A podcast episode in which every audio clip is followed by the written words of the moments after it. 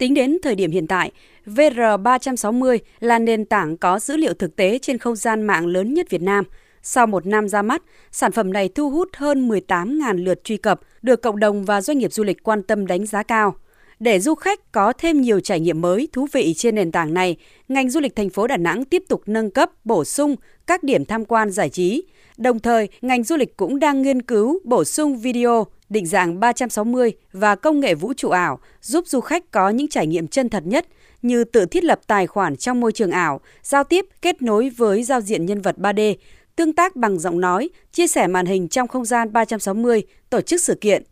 Trong chương trình trải nghiệm du lịch Đà Nẵng trên không gian số, Sở Du lịch thành phố Đà Nẵng đã ký kết hợp tác quảng bá du lịch Đà Nẵng trên không gian số và cây truyền hình cùng nhiều đối tác để kích cầu du lịch, quảng bá du lịch Đà Nẵng đến với thị trường nội địa và quốc tế, đặc biệt là thị trường Đông Bắc Á, Đông Nam Á, giai đoạn từ năm 2022 đến năm 2024.